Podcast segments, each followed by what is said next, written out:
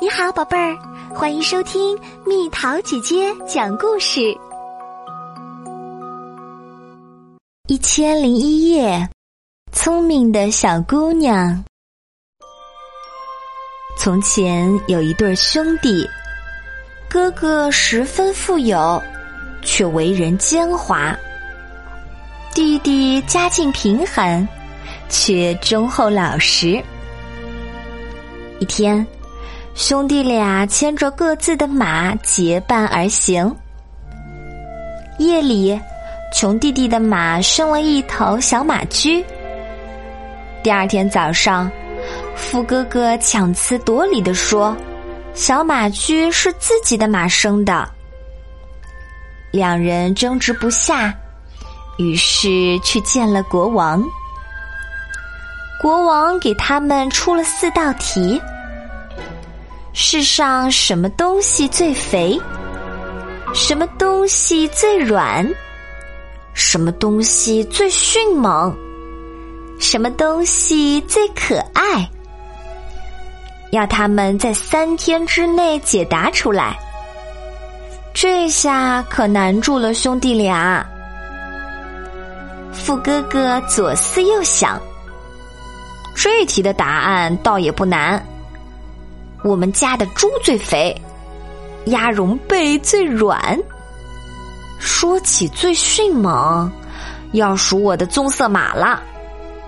至于最可爱的，那就是我的儿子呀。穷弟弟把国王的谜面说给七岁的女儿听。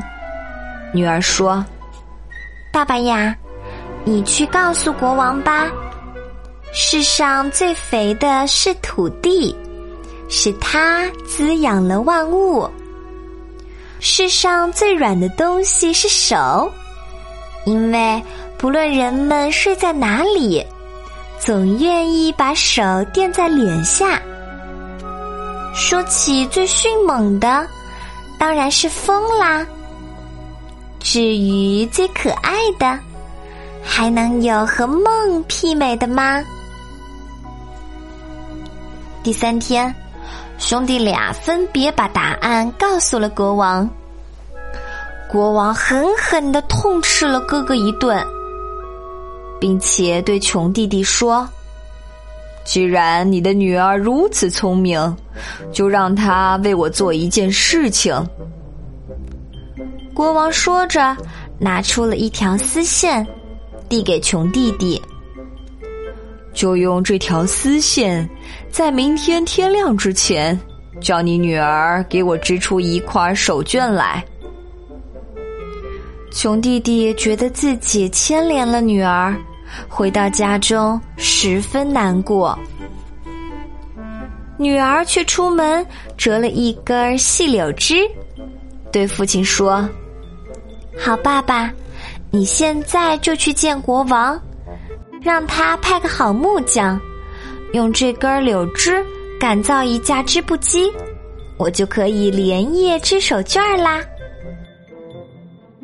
穷弟弟把这些话转告国王，国王交给他十枚鸡蛋，叫他在第二天天亮之前孵出十只小鸡。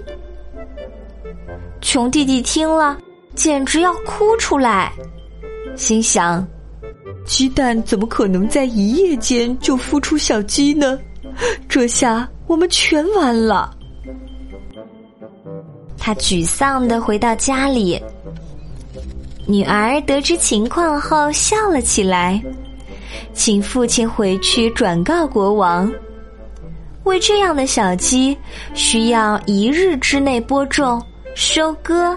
和脱粒的小米，其他的小米，我们的小鸡根本不吃呢。穷弟弟把这些话转告给国王。国王听后说：“既然你的女儿如此聪明，那么就让她明天早上来见我。来的时候不许她步行，但也不能骑马。”不许她穿衣服，但也不能光着身子；不许他带礼物，但也不能空着手。第二天早上，小姑娘脱去了全身衣服，只穿了一件网眼衫，然后捧着鸽子，骑着兔子去见国王。国王已经站在王宫门前啦。小姑娘恭敬地向国王行了个礼，然后高高举起手中的鸽子，说。这只鸽子和这只大白兔是我带给您的礼物。国王刚要伸手去接，小姑娘手一松，鸽子拍着翅膀飞走了。那扑啦啦的声音把兔子也吓跑了。国王上下打量了小姑娘一番，满意的笑了，说。我的难题你都答对了。国王称赞小姑娘的聪慧过人，最后下令把小马驹判给了穷弟弟。小姑娘聪明机智，应答国王的事儿，很快就传开了。从那以后，村里的人们凡是遇到难题。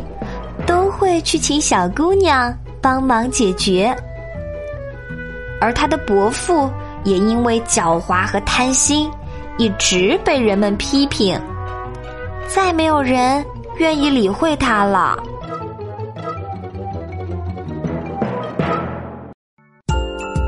宝贝儿，故事讲完啦。